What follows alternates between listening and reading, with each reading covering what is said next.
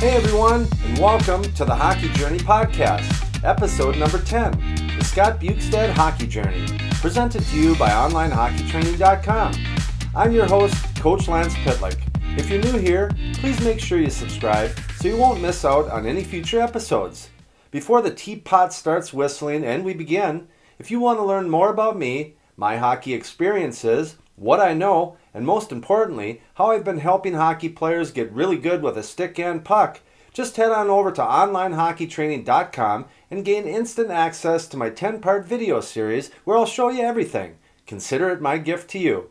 My next guest is a former NHL ninth round pick that had stops with the Minnesota North Stars, Pittsburgh Penguins, and LA Kings, where he got to play with the great one, Wayne Gretzky. He also played Division I hockey for the Minnesota Gophers and, in 1984, represented the United States at the Olympics in Sarajevo, Yugoslavia. Today, he's regarded as one of the top shooting instructors in the world. Ladies and gentlemen, please help me in welcoming Scott Bjugstad to the show. Hi, Scott, and welcome to the Hockey Journey podcast.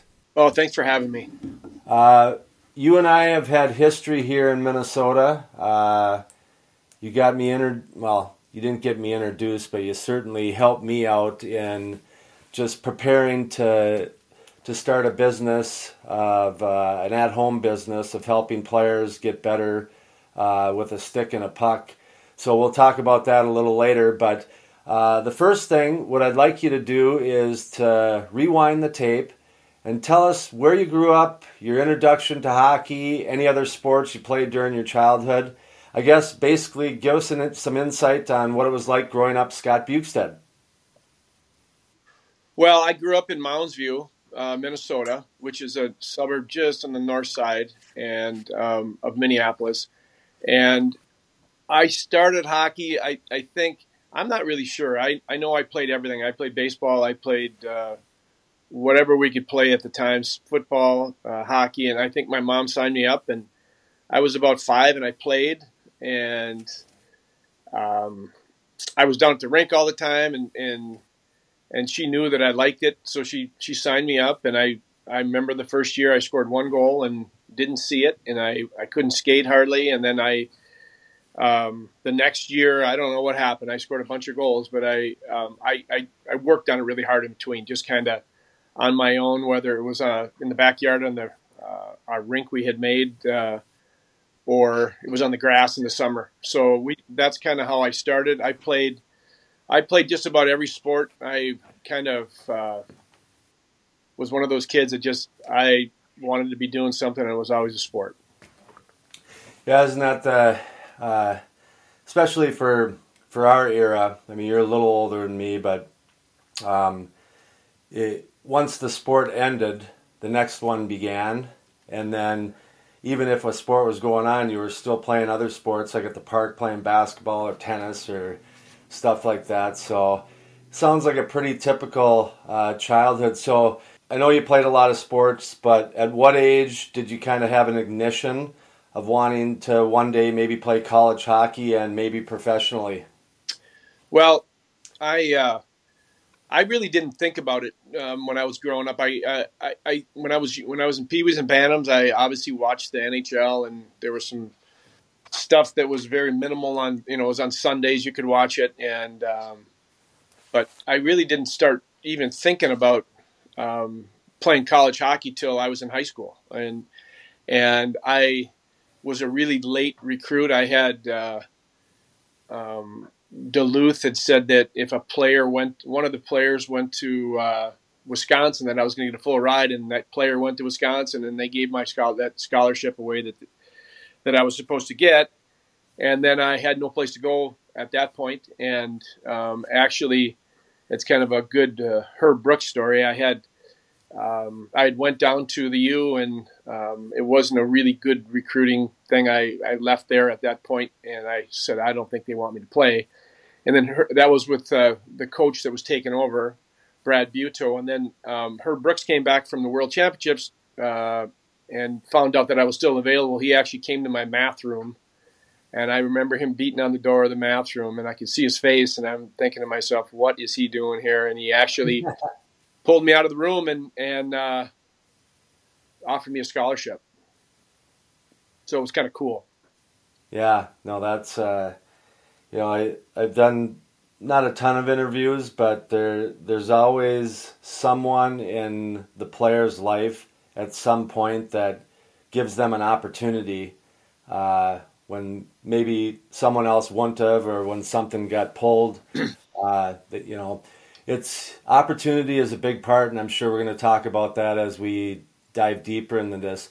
So, talk a little bit about your high school days because you went to Irondale. I went to Irondale, and uh, and that uh, I don't recall ever Irondale being considered a hockey powerhouse.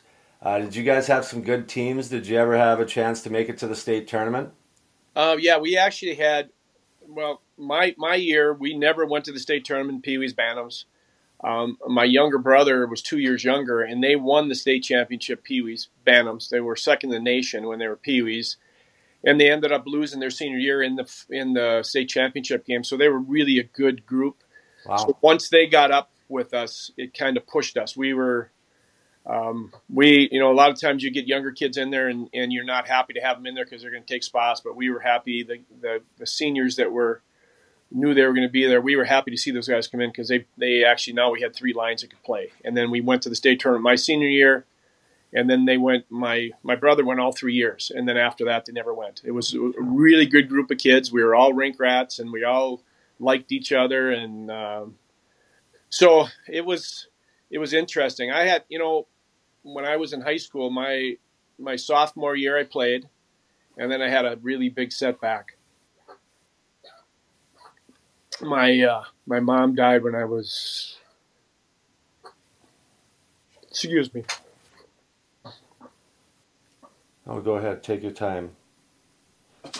She no. died when I, in my junior year, and it it kind of changed everything for me. So, so my it was it was my motivation after that. So it kind of pushed me a lot harder than I'd been pushing myself, and and it, you know I um, that was a tough it was a tough time for me, and you can see it's still it's still painful even 50 years after. So 40 years yeah. after. So kind of you know it it that that kind of stuff you remember, and um, it, it it could have pushed me either way, but it pushed me in the direction where I was like, you know what, I'm going to make her proud.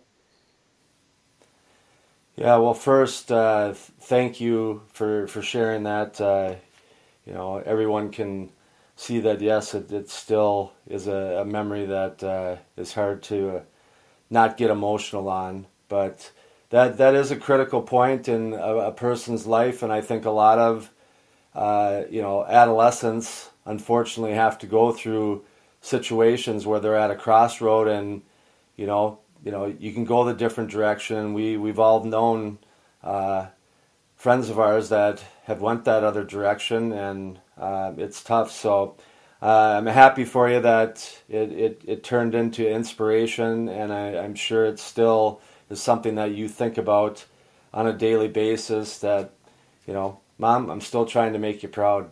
So thanks for sharing Scott. Yep uh, so, when you went to college, um, what do you remember being kind of the biggest change moving up to that next level?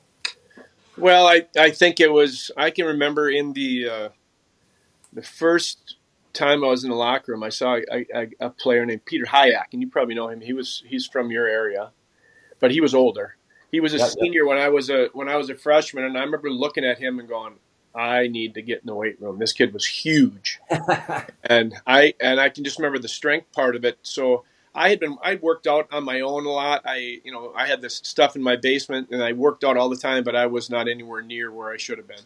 So I you know that was the biggest jump for me. I think from first to second year, I I totally dedicated myself in the weight room. I knew I could score. I I didn't know if they knew I could score at that level, but I knew I could. I was positive that that was not going to be an issue for me just because I had always scored, and um, but I I knew the strength thing was going to be a huge thing. So um, I really didn't play my first two year and a half. I didn't play much, and then I. Um, it was after the 80 Olympics, Neal Broten, that group came back, and we had a really good team. And I finally got my foot in the door my my sophomore year, about halfway through, and uh, I was going to let that door open. So it was kind of that. W- I think the biggest thing was a strength for me, and then once I got that, and I and I can remember this too. It's weird because uh, Neal Broten one time we were in the locker room and and I was not playing at Christmas my sophomore year, and he looked at me and he says, "Why are you not playing?"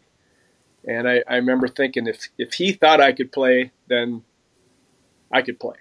Yeah. I mean, he just you know it's it's amazing how strong um, that that kind of statement means to someone. If you know if they're if they're you know I was doubting after after a year and a half if they were going to let me play, and then all of a sudden he said that, and it wasn't long after that I got I I started playing a little more, and then I I played all the time. That's uh, again, you know, you you're you're looking at opportunities, and uh, you just don't know when someone's going to say something to you that validates what you've been working for for so long. So you you know you can score, you have that confidence, you haven't gotten the opportunity, and then you start getting the opportunity. And if you look at uh, your point production, uh, steadily increased uh, to where you got 91 points in 44 games your senior year. Uh, spend some time talking just a little bit more about that. You said you had some really good teams. Did you guys win a national championship or get to, to that tournament at all? Uh, my first, my my sophomore year, we went to the national championship, lost to Wisconsin, and we had beaten them. We had beaten them a lot of times in a row. I think like six or seven times we'd beaten them in a row. I mean, it was just it, we were way, we were better. They just had a better night. You know, they goalie we I think we ended up losing five three uh, in that game, and that one still kind of haunts me because I know that we we were better. Um, I, uh, Neal Broten had, he dislocated his elbow about two weeks before the the tournament, but he he played in the tournament, um, but with his elbow, you know, and we had.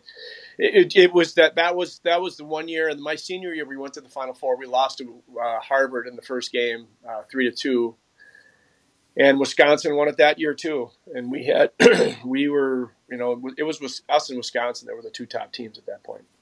Yeah, you know it's interesting. Some of this popped in my head when you talk about uh, the strength that when you got into the weight room with the fellas for the first time, you just saw the gap and where you needed to go. I remember that summer going into my freshman year, Mike Ramsey, uh, who played at Minnesota, had a long NHL career was on the 90 or 1980 Olympic hockey team, U.S. team, and he just asked me, "Hey, you want to ride the bike? You know, you want to do a little bike workout with me?" I'm like, "Yeah, for sure," and proceeded to put me through uh, a workout that I had never experienced before. Yeah. And at that moment, I knew that there there was a, a different level you had to commit to in order to play uh, college hockey well beyond and in, in pro hockey too. Yeah, you know, you're right. It's it was.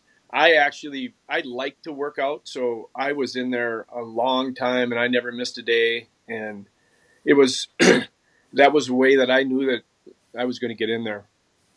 Yeah, uh, and you know that that's what's pretty neat about college is uh, you know there there's just a hierarchy and everyone kind of passes a little bit down to the, the new guys coming in and uh, so it's it's it's pretty neat to see how how everyone takes care of themselves. So you ended up uh, getting a pretty special opportunity following your college career, and that was being able to play for your country, representing the United States in the 1984 Olympics.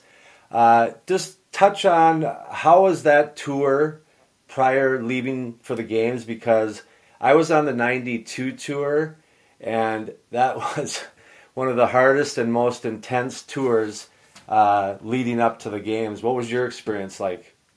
Well, we we played 60 games. I mean, it was probably the similar to what you did, and we, I mean, we played you know good teams. We played Canada 12 times, and we won six, and they won six. We played a Russian team I can't remember exactly how many times, but um, it was it wasn't their top team, but it was a really good team. We played uh, like in kind of a, all around the country so people could see. But it was the first time that we had played the Rush any Russian team after the '80 Olympic. We played the Russian team in Lake Placid, and we, you know, the place was nuts. It was like it, it I can imagine what the Olympics was like, but it was it.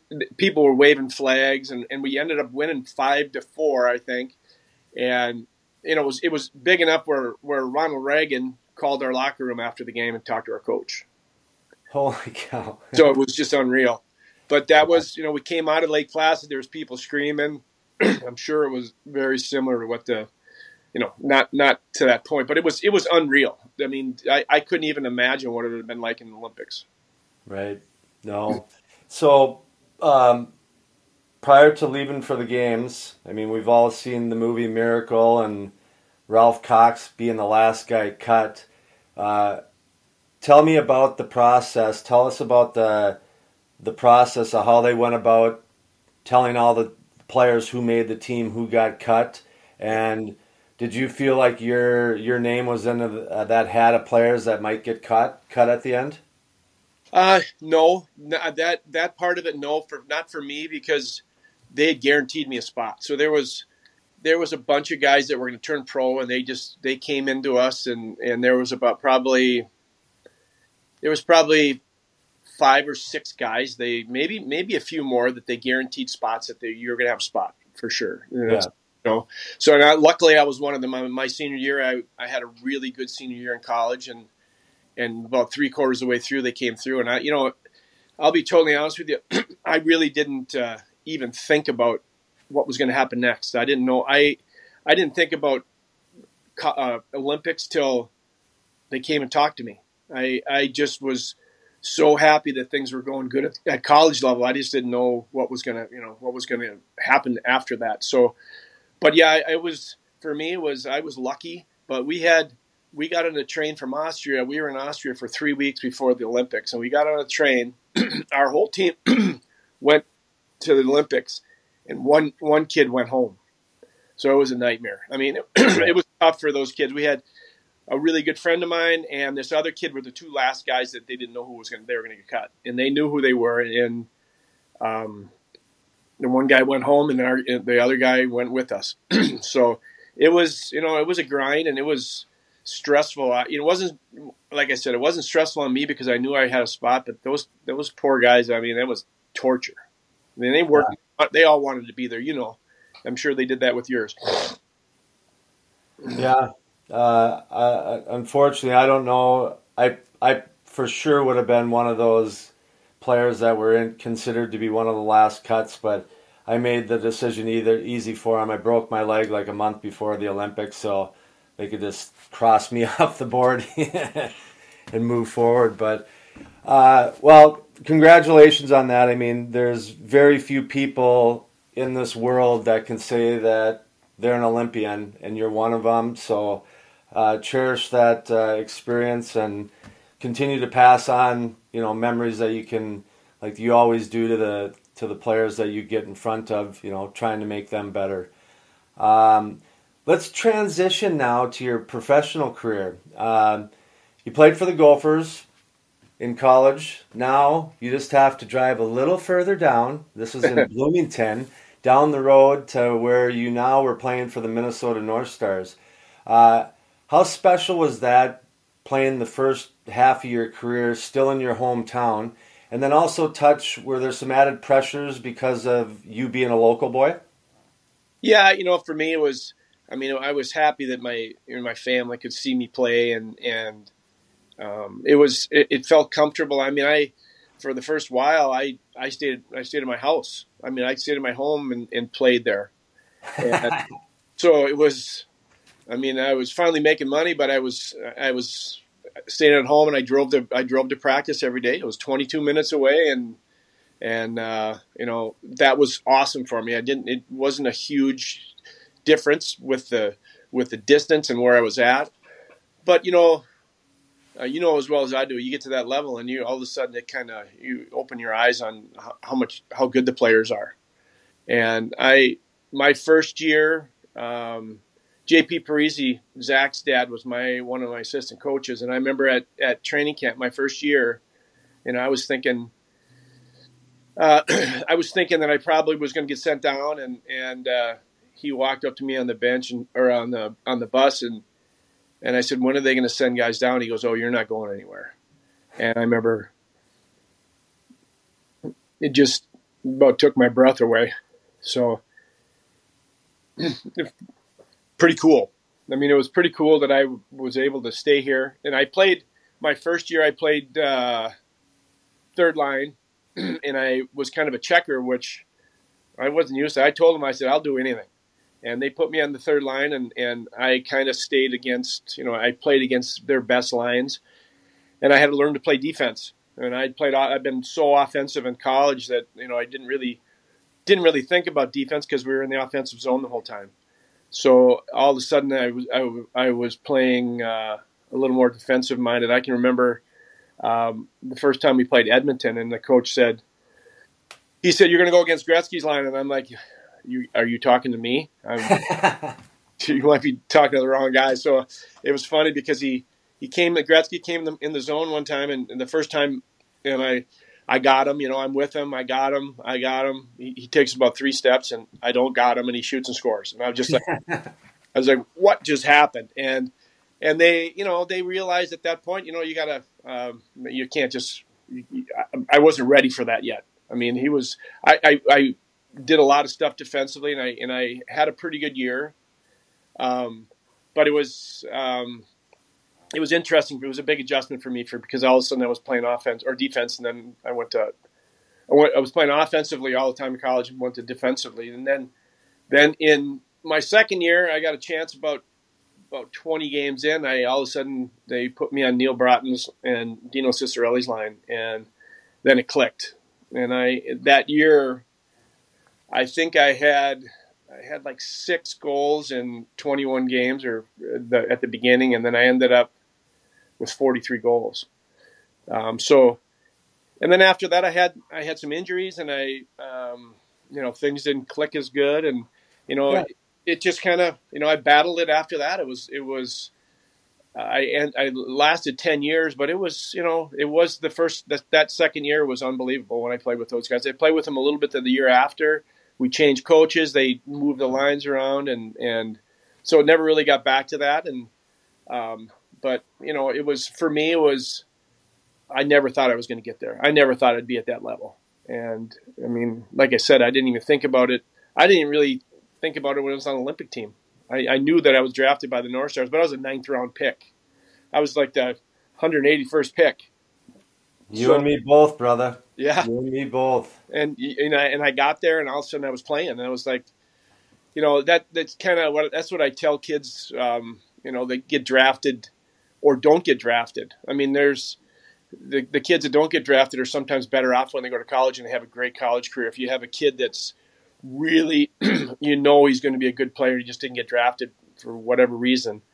Um, you know, there's there's hope. You just it's, it's how good you play when you're a college player, and, and that's what happened with me, and I'm sure it happened with you. And and I mean, it just kind of nobody thinks you're going to play, and then all of a sudden, nobody but you think you're going to play, and then um, you end up playing. So, yeah, and I I think that uh, you know things have changed since since we were you know playing pro hockey, especially in our early days, where if you weren't drafted, you weren't getting a pro opportunity.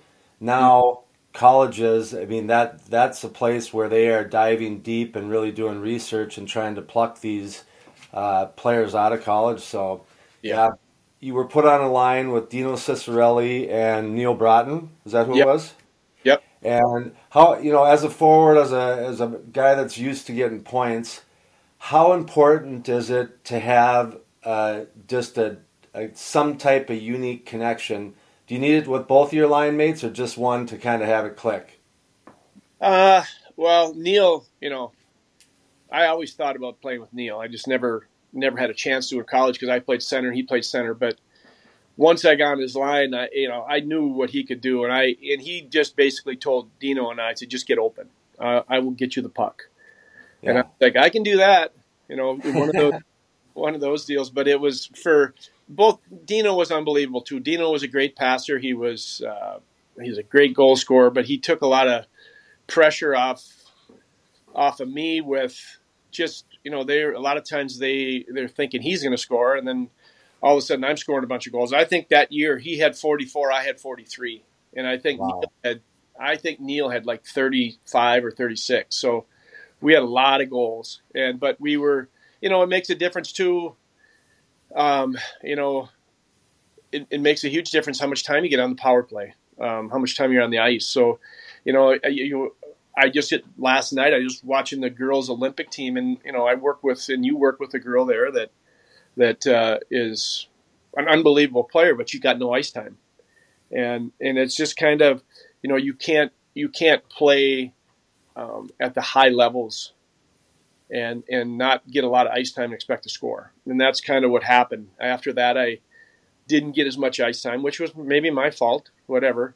But I didn't get as much, and and but that that year um, I had a lot of ice time. I, was, I knew I was going to be on the power play all the time, and and but those guys, the connection with those guys was was easy for me because I could I knew I I was good at getting open. Yeah. Uh, that's and I remember those guys. I mean, I remember all you guys uh, watching you and uh, seeing that magic happen. So uh, let's talk about the second uh, half of your career. You had stops in Pittsburgh and LA, mm-hmm. and you you played with a lot of really great players uh, in both organizations. But what I'd like uh, to get your insight on is a teammate by the name of Wayne Gretzky. Uh, give our listeners, you know, a little taste on what you learned from being around the great one on the ice, off the ice, because I, am sure he was uh, someone you were watching closely to, to, to learn from. Well, he was uh, he was just uncanny with some of the stuff. I mean, he, he, I would watch him in practice, and he didn't shoot the puck really hard. He he had great edges. He had he had things, that, but you could tell with him he knew he was the best. He he would go. I, I remember one time he had he had a uh, surgery on his back, I think, and they went or somewhere up in his upper body, and, and he was out for like six weeks, and he came back and he hadn't skated really for for six weeks, and he skated for a week, and he told the coach, "I'm ready," and they they they didn't think he was going to be ready yet. He went out in the first shift, and I swear he took the puck and it was like he was just getting acclimated again. He had the puck for about 15 seconds by himself, just turning around, going back and forth on the sideboards, and threw a pass out and got an assist right away. And but it was just unbelievable that he could go from, um, you know, from just not playing. And I'll be totally honest with you. He, you know, if you saw, you probably saw him, but he, he wasn't big. He wasn't muscular. He wasn't any of the things that you think that you see players now that are really strong, you just don't see it. He he wasn't any of those except for he knew where the puck was going. He knew where he was uncanny on, on the way he passed the puck. He and he was great at getting scoring opportunities. So he was he was special and and you know I I remember he didn't talk a whole lot on the bench to other players, maybe to his line mates he did, but I remember he said one thing to me one time. I was carrying the, uh, he was I had the puck. No, he had the puck, and he was coming down the left side, and somehow I got on the ice with him, and um, he just said, "You got to move over. Just just t- take one step to your right, go forward, and and I'll give that to you." And I mean, I remember when he said that to me, it made total sense. Everything that he he said and did, he didn't say anything unless it was, you know, it was really really smart or really it was obvious, and and but he was. Uh, I mean, one of the things you know, sometimes I wasn't playing in Los Angeles, and, and you'd watch him from the from the press box, and he made the right play every time. He, it wasn't just ninety percent of the time. He always you could tell where he was going to throw the puck because there was a guy open. The puck was going there. But he was he was special and he was different. And and I'll be you know I when I was in Pittsburgh, I was uh, Mario was there, and Mario was young, and he was unbelievable too. He was he was a bigger version of Gretzky, but I don't think he could. You know, he just couldn't uh, physically stay healthy. But you know, there they were different types of players, but they were both unbelievable. But there's I, I don't know if there'll ever be another Gretzky though. Just the way he was relentless on getting scoring chances, and his mindset never changed. When he was in the locker room, if he had a hat trick, you couldn't tell if he had a hat trick in between periods. You couldn't tell if he didn't have a goal. He just looked the same all the time and did the same stuff every shift, every time he was out there. uh, it's interesting when you're lucky enough to be a healthy scratch once in a while, like you and I, Yeah. a little bit in our career. yeah. But when you, you know, you, you see players like Gretzky and Lemieux at ice level, uh, it's it's impressive. But like you were talking about when you were in the press box and you could see the play developing, and you're like, he's going there for sure, and he already saw it before you even noticed it. hmm Uh, I just remember those guys. Uh, I don't think I ever was a plus playing against those guys. A Couple minuses for sure. Yeah. Uh, so, did you have any deep playoff runs with uh, LA or Pittsburgh? Well, my in LA, my my last year that I was there, I I got injured, and they they went to the cup. I got injured. I had surgery on my stomach, and I I I was I got I had a bunch of concussions that I had, to deal with, and I I had a concussion in October, and I was actually in the minors at that time, and then um, I had another concussion um, about a month later. They just didn't have anybody to play down there. There was there was they were bringing people up, and um, I got injured there. Then I tore my uh, I had two stomach surgeries. It was at the end. It was a bunch of surgeries trying to stay healthy. But that last year, that was the year they went to they played Montreal in the finals. I remember that. I remember that. Was it Montreal or Toronto? No, they. Uh, I think it was Montreal. I, I think. Um, I remember Marty McSorley. He got a he had a illegal stick. He had a stick that. Um, I mean, it was so bad that it was unreal. But he, I mean, he would sit. He just thought he could get away with it, but it was like, it was like an inch curve on it. I mean, he, you know, we used to curve all of our own sticks, and he, he would step on it, and usually they would, you know, the, most of the guys in the third period, you know, if we were ahead, they'd always tone their stick down by stepping on it or get another stick, and he didn't do it. It was just, and I think they walked, they they came around before the the game and looked at the sticks and said, well, if we need a we need a power play, this is the guy we're going to call it on. Right. Yeah. But I'm pretty sure that was Montreal. I think. Yeah. Um, well, our listeners will correct us for sure. um, so the one thing that happens when you embark on this hockey journey is that uh, you're going to have a start day and you're going to have an end day. And you talked about uh, I had a similar experience where you know you got to have that conversation with yourself. Can I do this one more year or is it over? So you know, when that realization came to you and you had to make that final decision, you know, what went into it? What was going through your mind? Well, I had had a bunch of concussions, so I had I had uh, the second concussion that I had uh, I, that I just talked about earlier.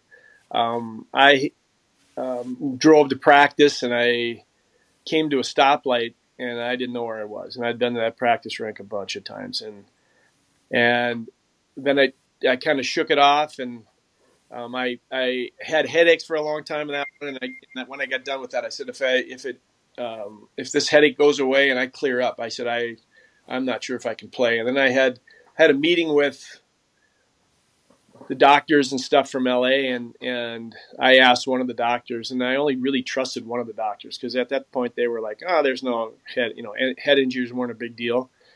And I said, if I was your son, would you let me play? And he said no, and that was it that kind of made my decision. I just I wanted to be normal when I got out of out of hockey, or you know, be able to function. And I did, you know, a couple more hits. Who knows? So that's kind of how it worked for me.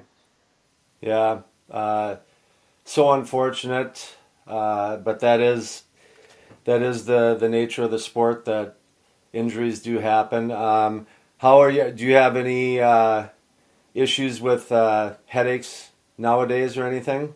No, not too bad. Um, I, you know, I just normal stuff. I, it seems Yeah. like, you know, you forget stuff, but it was, it's, that's just, I think it's normal for me. I, I but I, you know, um, I, I have my own business here, so yeah, it's, I'm always thinking about something, so it kind of helps me with that part of it. But, um, Yeah, I don't, I don't really have any things that's noticeable, but who knows, you know, you never know when, when, if this, if it's going to kick in. So, yeah, and yeah. ev- Everyone's the same, but I mean, I'm in my fifties now, so the memory bank isn't as uh, sharp and oiled up as it normally is. yeah. So, Uh, well, before we move on, I just want to congratulate you on uh, an amazing career. I mean, there's not many people that can say they were able to play for their hometown college team, their hometown professional team, uh, become an Olympian, and all of that happens after uh, a pretty challenging time in your life where you could have went in the completely opposite direction. So I know your mom's looking down still, saying, "Keep doing it. You're making me smile every day."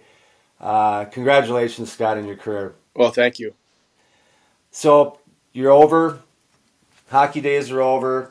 Uh, you got into coaching a little bit, uh, but uh, you also established yourself as one of the top shooting instructors in the United States. So I'm curious why why not corporate America? Why didn't you just go get a job? And how uh, how did you become you know basically a very successful entrepreneur uh, with your at home private lessons on on ice clinics?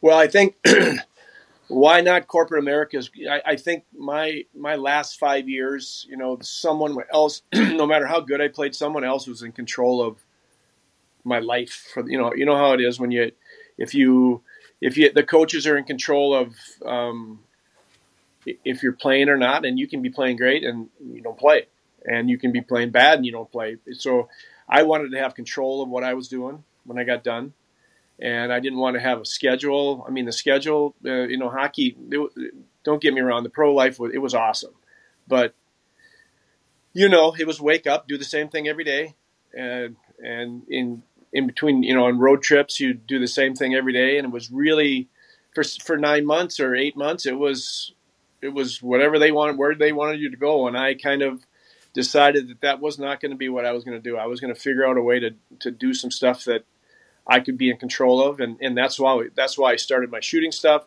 And I was when I with my shooting stuff, I had always been really observant on different players and where they shot the puck from, and I started looking at it and. Um, actually, Paul Osby, um, goalie for the University of Minnesota, at that time was doing goalie stuff, and I talked to him like you talked to me um, about about what I was doing or what he was doing, and he said, "Well, there's nobody does the shooting stuff." And I started, I I looked at it, and you know, you know, obviously when you start this stuff, there's people say, "Oh, you're never going to be able to make any money coaching or whatever," and and I knew I, I kind of liked that when people said that to me because I was like, okay, we'll see. and and that's kind of how it started. I just I I actually started. I, I had a net in my truck, and I would do lessons. I would go to the kid's house. Um, you know, they they would sign up for a lesson. I go right to their house, pull the net out, put it in their garage, teach them how to shoot, throw my net back in the truck, and go home. Wow. I did that for probably a couple years, probably three years, and then um, maybe a little longer. Um, and then I, we built a house in in. I got married and we built a house in uh, Lake Elmo, and then I built a garage and I had it in my upstairs garage, and then I moved it to where it is now in the back garage. I built another garage, so it um, my, the uh, the the stuff that I I do now is is really enjoyable because it's um, you know every day I have a different person coming in doing shooting stuff and now my son helps me do this, and which is awesome. He's he was kind of doing this apprentice stuff his whole life because he's been sitting in the garage watching me do lessons. Um, but it kind of you know for me it was I really liked that part of it. I wanted to stay in hockey, and I knew that if I um, eventually would it my I had one buddy that said it'll take you about five years before you start to get referrals, and that was about right.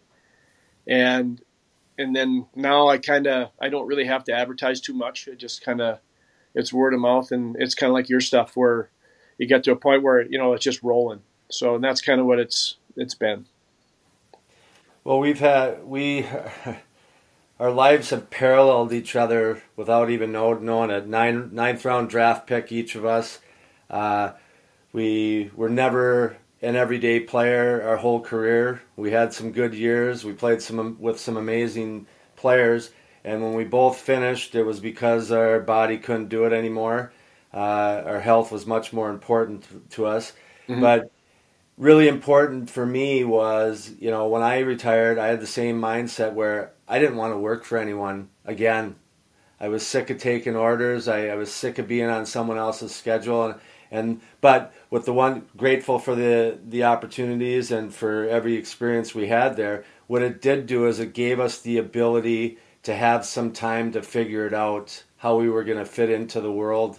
Uh, because there's a stat I, you probably know uh, the the the players uh, NHL Players Association. You know they say it takes about uh, if you have a lengthy uh, professional NHL career that it takes you about two years for for you and your wife to kind of see how you're going to fit into this world without uh, being a player anymore. Yeah.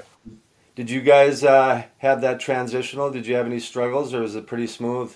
Uh, I think um, for me, I, I, I never really, you know, I played hockey, and, and people, and you know how it is when you when you play. They, I don't know, you're on TV, you're kind of, you know, you people know you, and I just never thought of myself as that. I just thought of myself as a regular guy. And my dad used to always say, "You just get up in the morning, you work." and you get up in the morning, you work, and things are going to turn out okay. And and I got up and I just and never really never really thought that I I had gotten done with one thing. I just kind of I'm going to move into this and I'm going to be fine and I'm going to I'm going to make this work and kind of and I, like I say like you just said we kind of have similar attitudes when it comes to this stuff. We just kind of you know we I don't know how you felt after, but I I just kind of I was happy for what I had. I was relieved at at that time where it was kind of done because of all the injuries, and I was ready to to, to do something different. And um, and I, I think thankfully hockey's been great to me because I've I've never had to move out of it, and um, just I've been able to, to teach kids, and I, I coached a, I coach a team that won the state tournament here, which is if you live in Minnesota, it's uh, that's the that's the pinnacle for for high school kids. And actually, you know, for me, it was probably my um, the game I remember most in my whole life is the first game in the state tournament. So, but I ended up coaching a team that won the state tournament, and um, so it kind of it was good for me. It wasn't a wasn't a huge transition for me because I didn't really think of myself as this guy that okay, I don't I have no clue what I'm going to do. I just kind of threw a couple things against the wall, and one of them stuck, and I just went with it. Yeah. Yeah, the one thing I didn't have uh, doesn't sound like you did. Once you made the the decision to to call it quits, call it a career, uh, it was like a weight was lifted off you because you know that climbing the ladder. oh yeah, is is so tough year after year. It it gets to where you start questioning it, and that's when it's time to get out. So, um, let's transition. So it what I love, Scott, is that you're we're both similar because we're we're servants and to others, and our vehicle is through hockey. You know, we're able to pass on what we know and and we get in front of so many different people. And what's so gratifying uh, for me is to when we usually uh, get someone in the rotation, they're with us for years. You yeah. know, some we only might see a couple times a year, but they always want to be uh, getting a little check in and to be able to see where they start to where they are now. You mentioned uh, Grace Zumwinkle, mm-hmm. uh, the U.S. Olympian. Um, you know, we've been working with her since she was little. You yep. know, and to go on that stage, it's pretty cool. So, I want to give a little expertise to our listeners here. You know, you're you're you were known as a stripe uh, sniper. You are known as one of the top shooting instructors, maybe in the world, but I know in the United States. Uh, what what can a player do? What should they be doing if you know they want to improve their shooting power, their accuracy, anything that has to do with the shot? Uh, I I really think that the one thing that um, is is the biggest. They have to understand how the stick works and that's kind of what we go through in my shooting lessons. We you know we go through everything on that stick, and once they understand exactly what they're trying to do with that stick, then then they it, it's not it takes a lot of the pressure off because they they know they're doing the right stuff with it. They got their weight in the right position. They're shooting off the right part of the blade. Um, they have the right curve. All that stuff makes a huge difference. But I, you know, I like if if I was young and I knew what I knew now, I would have. I mean, that's what that's that and skating. I would have been working in, in stick handling stuff. I'd have been working on all the time because that's the that's you know, you get kids that can score, um, you get kids that can handle the puck, and you kids that skate. You're going to play, and and that's kind of um, my my thinking with the shooting part of it. They just have to they have to repeat it, and they have to repeat it the right way.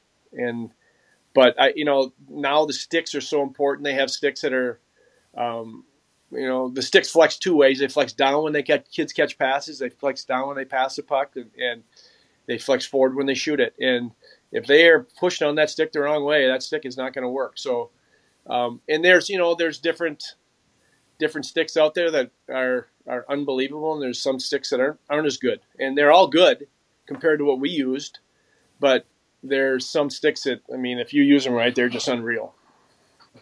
So, if if excuse me, if someone can't get access to you, you know, let's say they're in Wisconsin or California or wherever, where do you where do you go to find someone an expert that can fit you fit the player with the correct stick? What should someone do? Well, we actually have a program. We have a uh, we just introduced this this program not too long ago, but we have a stick fitting program where, where if you're out of state, um, you can you can send in some videos of you shooting, and you know whether it's we, we give you very specific uh, angles. We want to see see where, where, you're shooting from, and we can we can fit you with the stick on the internet now, so or over the you know with those video clips, and we send back and we we give you a recommendation on what blade and what flex and all that stuff. So there's it's hard you know they a lot of the um, some of the places the, the sporting goods shops have they have a, a, stick fitter there but i it's it's a it's a machine and it, it, it doesn't really you know it doesn't really look at the way the kids are skating or if they're upright if they're bent over a little bit or whatever and so that's one thing we have a we have a new program that does that and it's uh, it doesn't you know it we they get they get shooting videos afterwards that kind of go through everything. They get some answers on um, why we you know we we told them to use this stick and all that. So we can do it here. Isn't it amazing the evolution of your business? Mm-hmm. You know, it went from having a net in the back of your truck going to people's driveways to having it in the back of your garage and now you're able to touch people and not even have to be face to face with them through the internet and still you know, providing quality information uh, to people that are searching for it if they don't, they can't find the answers in their area. Um, awesome stuff, Scott. Um, one thing that you and I both do is to try to encourage players to get extra reps off the ice at home. Coming to work with us, I mean that that's a benefit, but the real growth is, you know, getting some extra hours in because uh, I always tell players that you know if you're lucky enough to earn a college scholarship, it's it's all the hours that you accumulate in addition to your team practices and games. And when it comes to shooting and passing, well, I guess stick handling too, what people don't understand is that in order to move from average to a little above, what's going to happen is that there's going to be way more mistakes and misses than there are uh, successes. Uh, for you, how how important is it for players to to get those extra reps off ice? Because to me, the hockey gods they can't tell, and you can get through a lot of those misses off ice. Would you agree? Yeah, I. You know, one of the things I always tell kids is, you know, when you when you I ask them if they've played against a player that's really good and and shoots the puck really good, scores a bunch of goals, and they say, "I'll say yeah." I said, I'm just going to tell you that player didn't wake up in the morning and could shoot the puck. So, you know, I think too the there, there's a couple things. The repetition is super important. I mean, it's they have to be doing it right and they have to practice. And and some kids I have come to me every week and a lot, you know, they they would rather do it in there where I'm talking to them when they're shooting. And that's fine, but they and they have they have practice during the week, but they have to do reps and they have to be engaged um, but you know, it's it's weird because I think once the kids understand what actually happens on the ice is, you know, their shooting percentage is, is not going to be as good as they think. I mean, that's not even close. I mean, a good shooter, you know, might score once every, you know, maybe 10, once every 10 shots. And, you know, look at Gretzky. Gretzky was a, his whole lifespan when he played, he was, he was a 17% shooter.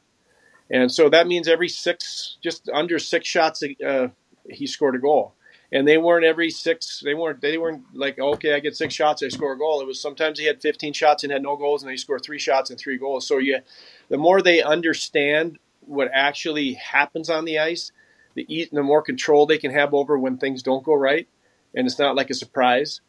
But you know, you you watch kids that are really volatile and, and they miss a couple breakaways and and and they can't play the rest of the game. You see their body language change and they, they can't play because they missed a breakaway. And um, you know, there's certain things that the, the, shooter does not have the advantage at, and that's one of them. I mean, you look at the the um, men's Olympic loss here the other night. They had they had five they had five shootout uh, chances and then they scored one, and and Slovakia scored one out of the. So there was one goal scored out of ten on breakaways. Yeah, that's that's not that uncommon. The goalies are really good. They and it's hard to score on these goalies. But if if you understand it, your your mind stays in a better place when you do miss. So, what do you suggest for players that haven't figured that out yet? How do you how do you manage that and get out of that rut? Well, I I really one of the things I I talked to him about the mental part of it, about you know not probably as much as the shooting part of it because I have a I have a really good friend of mine who's a sports psychologist and he's unbelievable. He's he, you know, sometimes kids are not scoring because they're shooting from bad areas or they're they're they're staying on the perimeter and they're shooting. And and you know he said you know there's two things he said. He he told me that um, confidence is a belief. You know how you know how sometimes you you would go on the ice and you felt really good and oh uh, oh, it's going to be a good night. And some days you went on the ice and you felt terrible and you think, oh God, I don't feel very good. You know, you don't, you just, you kind of, I know for my career, it kind of was dictated on how I felt on the ice. And, and um, but I had a girl the other day, um, she actually plays for the U and I was talking to him and I said, what, what makes you confident? She goes, because I believe I'm good. And that's, that's the first girl, first person I've ever had say that to me. And it, that's a huge thing. This guy says that you you got to believe no matter what happens that you're good, and and you got to believe it in your heart, and that's kind of. Um, I think that's the biggest thing for scoring. If you if you believe that you're good and you, you bring yourself across the good areas and you practice a lot and the puck's going where you want it to go, you're going to score, and you're going to have very very. Uh, it's not going to be the steep steep pumps when you go up and you're happy, and you're not going to be sad when you score. You're just going to go back to the bench and say, "I'm getting close." And that's kind of what I teach. And I and I for me, I think that's one of the reasons the parents are in there, and they I make the parents stay in there, and and they you know they go through it with their kids and they don't know how to deal with it, and that's kind of what this my my buddy who's a sports psychologist is kind of kind of showed me, and and um, it's been unbelievable.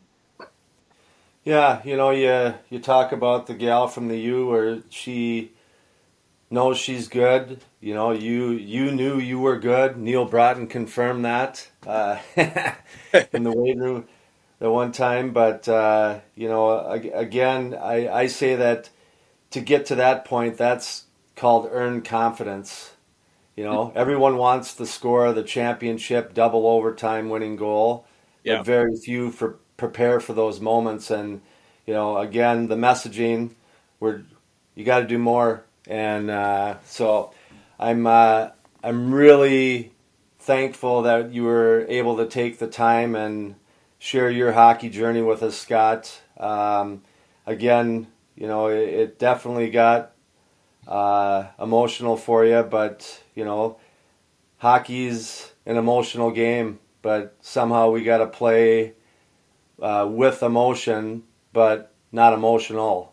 Yeah. You know what I mean? Yep. And so, uh, again, we're both servants of others. Uh, the vehicle we use to pass on our information and experiences is, is through hockey. Uh, congratulations on an unreal career. Uh, last thing I want to know is how can we, if someone's interested, to learn more information about what you got going on, uh, both on the, the lessons, the on ice clinics, and also the stick fitting video analysis stuff, how can they get a hold of you, Scott? Uh, if they just go to scottbjugstad.com and this is my website and just go on, it'll it'll give you the information on everything. You, it looks, I mean, it's easy to it's pretty easy to use, and you just go on there and you can um, look at everything. If you have questions, you can call the number on there, and my son and I or, or I will answer and and and walk you through stuff. And um, but that's kind of um, the easiest way. Just go right on the internet to scottbjugstad.com. Perfect. Well, people, we got a pretty doggone good uh, human being on on this interview. Scott, thanks again for being here on the Hockey Journey podcast. Con- continued success and uh, and making players a lot better uh, because your contributions to this game are only making the experiences for others better. So thank you, and thanks for being a guest on the show. Well, thanks for having me, Lance. Well, another awesome hockey journey interview. Mr. Bjugstad had the trifecta being able to play for his hometown college and professional teams, and the once in a lifetime experience of becoming an Olympian. And all of this was accomplished after the tragic loss of his mother during his high school years. His story is one of self belief, grit, and determination, with his mom always being the guiding force. What I love is that he continues to share his journey by passing on what he's learned and developed over the years since retiring to the players he gets in front of on a weekly basis. Thank you, Scott, for doing what you do. Before I let you go, I want to thank you for stopping by for a listen. If you think someone in your circle of family and friends might enjoy Scott's story, please share it with just one person, as it really helps me in growing this hockey community. Again, I appreciate you being here. Don't forget to subscribe, and I hope to see you back here soon. And do me a favor make someone close to you smile today. All the best, my friends.